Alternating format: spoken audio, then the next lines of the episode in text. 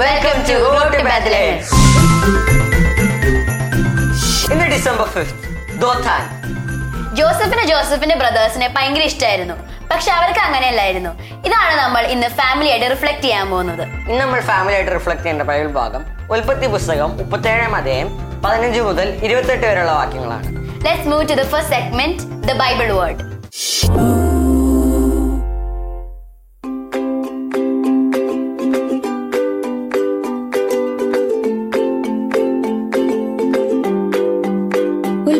പുസ്തകം.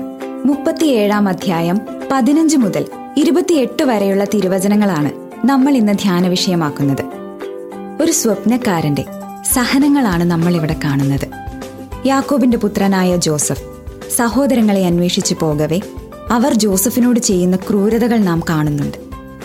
എന്നാൽ ഈ പ്രതിസന്ധിയിലും ജോസഫിന് സ്വപ്നം നൽകിയ ദൈവം അവനെ കാത്തു പരിപാലിക്കുന്നു.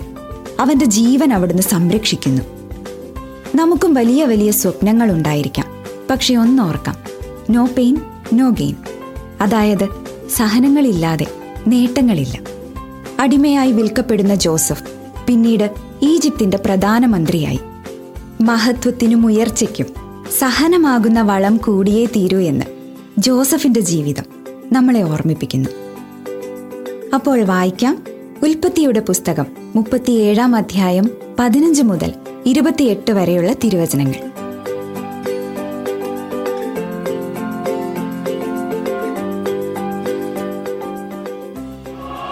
നമ്മൾ ഫാമിലി ആയിട്ട് ബൈബിളൊക്കെ റിഫ്ലക്ട് ചെയ്തില്ലേ? അടിപൊളിയായിരുന്നില്ലേ? നമുക്കിനി വേഗം പോയി കഥ കേൾക്കാം. അപ്പൊ നമ്മുടെ നെക്സ്റ്റ് സെഗ്മെന്റിലേക്ക് നമുക്ക് മൂവ് ചെയ്യാം. സ്റ്റോറി ടൈം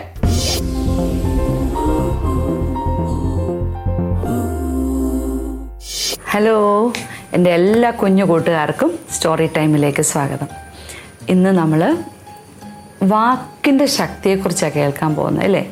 നമ്മൾ ഗുഡ് വേർഡ് ഉണ്ട് ബാഡ് വേർഡ് ഉണ്ട്. നമ്മൾ ചിലപ്പം നമ്മൾ ഇടയ്ക്കൊക്കെ ഒന്ന് പരിശോധിക്കുന്നത് നല്ലതാണ് നമ്മൾ ഏറ്റവും കൂടുതൽ സംസാരിക്കുമ്പോൾ ഗുഡ് വേർഡ്സ് ആണോ ബാഡ് വേർഡ്സ് ആണോ വരുന്നതെന്ന്. വാക്കിന് ശക്തിയുണ്ട്. എന്താ? നമ്മൾ കാണുന്നില്ലേ ഈ ഉൽപ്പത്തിയുടെ പുസ്തകത്തിൽ ഈശോ ഉണ്ടാകട്ടെ. ആ വാക്ക് കൊണ്ടാണ് ഈ പ്രപഞ്ചത്തെ മുഴുവൻ സൃഷ്ടിച്ചത്. ഒരു കഥ ഇങ്ങനെയാണ്. ആഫ്രിക്കയിലെ ഒരു ആദിവാസികളുടെ ഒരു സ്ഥലമുണ്ട് സോളമൻ ഐലൻഡ്സ് എന്ന് പറയും. അപ്പോൾ അവിടെയുള്ള ആളുകളുടെ പ്രധാന ഉപജീവന മാർഗം കൃഷിയാണ്. അപ്പോൾ ഇവർ കൃഷി ഇറക്കാൻ വേണ്ടിയിട്ട് ആദ്യം നില ഒരുക്കും. നമുക്കറിയാം നമ്മൾ കൃഷിയെക്കുറിച്ച് അറിയാവുന്നവർക്കറിയാം കൃഷി ഇറക്കുന്നതിന് മുമ്പ് നിലം ഉഴുതുമറിച്ച് ഉഴുതു മറിച്ച് കളയും അഴുക്കൊക്കെ മാറ്റി നില ഒരുക്കും ഇല്ലേ? നില ഒരുക്കിയിട്ടാണ് അതിനകത്ത് കൃഷി ആരംഭിക്കുന്നത്. അപ്പോൾ ഇവിടെയുള്ള ഈ ആദിവാസികൾ ചെയ്യുന്നത് അവർ ഈ ഒത്തിരി കാട് പോലത്തെ പ്രദേശമാണ്. വലിയ വർഷങ്ങളായിട്ടുള്ള വൃക്ഷങ്ങളൊക്കെ ഇവർ മുറിച്ചു മാറ്റിയിട്ടാണ് കൃഷി കൃഷിക്കായിട്ട് ആ ഭൂമി പ്രയോജനപ്പെടുത്തുന്നത്. അപ്പോൾ ഇവർ ചെയ്യുന്ന എങ്ങനെ? ഇവർ ഈ വൃക്ഷങ്ങൾ മുറിച്ചു മാറ്റില്ല. ഇവർ ചെയ്യുന്ന ഒരു പ്രത്യേക രീതി എന്ന് വെച്ചാൽ ഇവർ കുറേ ദിവസത്തേക്ക് എവിടെയെങ്കിലും നില ഒരുക്കാനുണ്ടെങ്കിൽ അവിടെ ചെന്ന് ഈ വൃക്ഷങ്ങളുടെ ചുറ്റിലും എല്ലാവരും ഇങ്ങനെ വട്ടത്തിൽ നിൽക്കും. വട്ടത്തിൽ നിന്നിട്ട് ഈ മരത്തെ അങ്ങ് ശപിക്കും. നീ നശിച്ചു പോട്ടെ നീ ഉണങ്ങി ഉണങ്ങിപ്പോട്ടെ നിന്നെ ഒന്നിനും കൊള്ളത്തില്ല. ഇവരിങ്ങനെ ആവർത്തിച്ച് പറയും. ഇത് കുറേ ദിവസം ചെയ്ത് കഴിയുമ്പോഴേക്കും വർഷങ്ങൾ പഴക്കം ചെന്ന മരം വരെ ഉണങ്ങിപ്പോകുന്നതായിട്ട് ഇവർ കണ്ടിട്ടുണ്ട്. അപ്പോൾ ഈ ഉണങ്ങി കഴിയുമ്പോൾ പിന്നെ ഈ വൃക്ഷത്തെ ഇവർ മുറിച്ച് മാറ്റിയിട്ടാണ് അവിടെ കൃഷി ചെയ്യുന്നത്. നമുക്ക് ചിലപ്പോൾ ഒരു അത്ഭുതം തോന്നും. ഇതെന്താണ്? നമ്മൾ ഈ പ്രപഞ്ചത്തിലുള്ള ഈ വൃക്ഷങ്ങളും മരങ്ങളും മൃഗങ്ങളും ഇവരൊക്കെ ജീവനുള്ളതാണല്ലേ? ഒരു ചെടി നമുക്കറിയാം നട്ട് കുഞ്ഞു തൈയാണെങ്കിൽ വിത്ത് പൊട്ടി മുളച്ച് കുഞ്ഞു തൈയായി പിന്നെ അത് വലിയ ചെടിയായി വൃക്ഷമായിട്ട് മാറുന്നു. അപ്പോൾ അതിന് ജീവനുണ്ട്.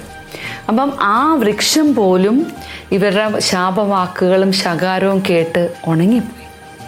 അപ്പോൾ ഒന്ന് ആലോചിച്ച് നോക്കേ. നമുക്കും ചിലപ്പോൾ നമ്മൾ മുതിർന്നവരോ അല്ലെങ്കിൽ നമ്മുടെ ഫ്രണ്ട്സോ ഒക്കെ പറഞ്ഞിട്ടുള്ള ചില ബാഡ് വേർഡ്സ് ചില മോശം വാക്കുകൾ നമ്മുടെ ഉത്സാഹത്തെ കെടുത്തിയിട്ടുണ്ട് അല്ലേ? അപ്പോൾ നമ്മൾ എന്താ ആലോചിക്കേണ്ടത്? നമുക്ക് ബാഡ് വേർഡ്സ് കേൾക്കുമ്പോൾ നമുക്ക് സങ്കടം ഉണ്ടാവുന്നുണ്ട് നമ്മുടെ ഉത്സാഹം പോകുന്നു. അപ്പോൾ നമ്മൾ ശ്രദ്ധിക്കണം നമ്മൾ മറ്റുള്ളവരോടും ബാഡ് വേർഡ്സ് അല്ലെ അവരെ വിഷമിപ്പിക്കുന്ന രീതിയിൽ അവരെ മുറിപ്പെടുത്തുന്ന രീതിയിൽ നമ്മൾ സംസാരിക്കാൻ പാടില്ല. നമ്മൾ ഇന്ന് മനസ്സിലാക്കണം. നമ്മൾ ഈശോയെ ഒന്ന് നോക്കിയേ.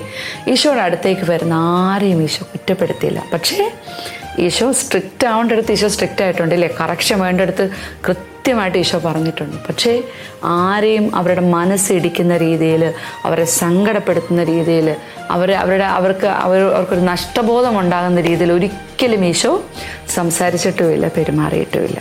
അപ്പം ഈശോ നമുക്ക് നമ്മളിൽ നിന്ന് ആഗ്രഹിക്കുന്നത് അതാണ് നമ്മുടെ നാവിൽ നിന്ന് നല്ല കാര്യങ്ങൾ വാക്കിന് ശക്തിയുണ്ട്.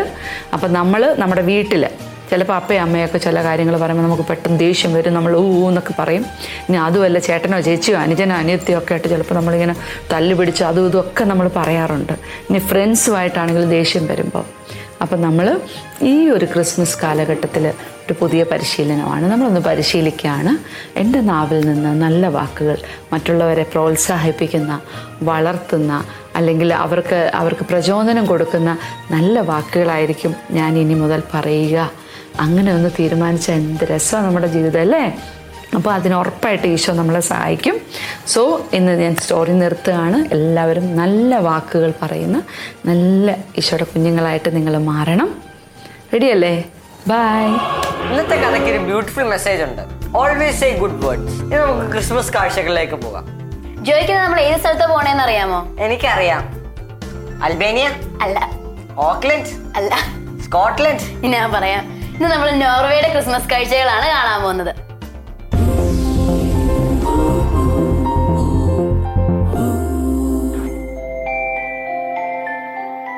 ഇന്ന് നമ്മൾ നോർവേയിലെ ക്രിസ്മസ് കാഴ്ചകളാണ് കാണുന്നത്.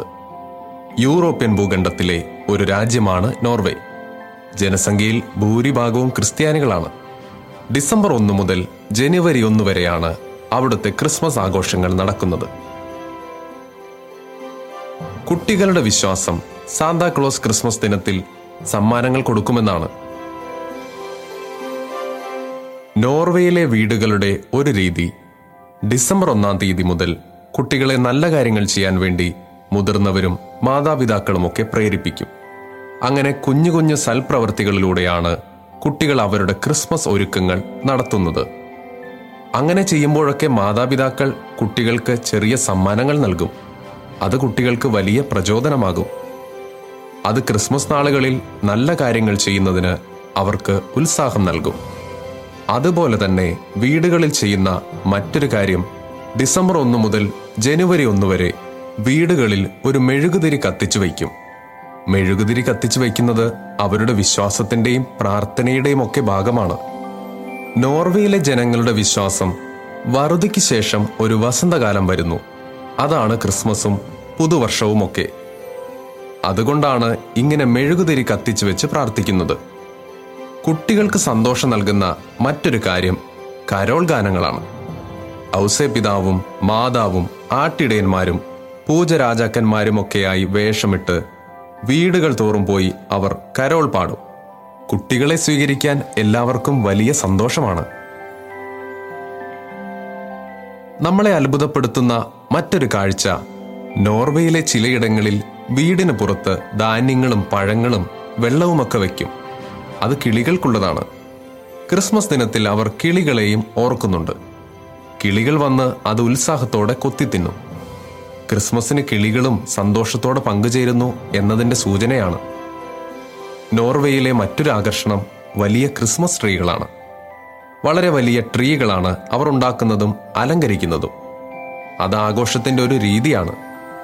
കൂടാതെ നോർവേയിലെ ജനങ്ങൾ എല്ലാ വർഷവും ഒരു കാര്യം ചെയ്യും.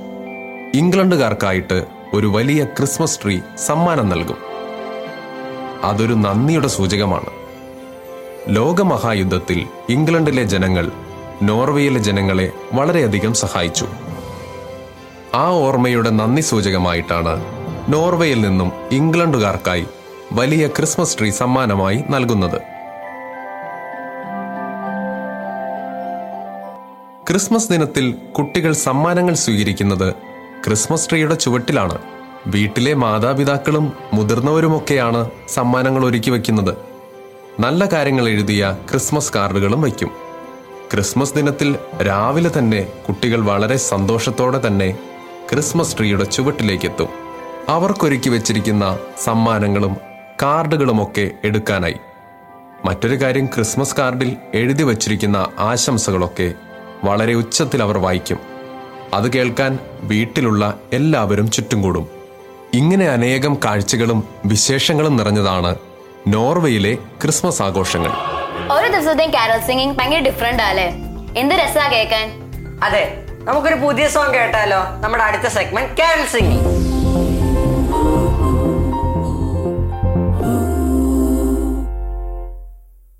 hi everyone we are the siblings of Thodupuzha കൊട്ടുകപ്പലിൽ house And today in this program, Road to Bethlehem, we are going to sing the song Deck the Halls. Hope you enjoy.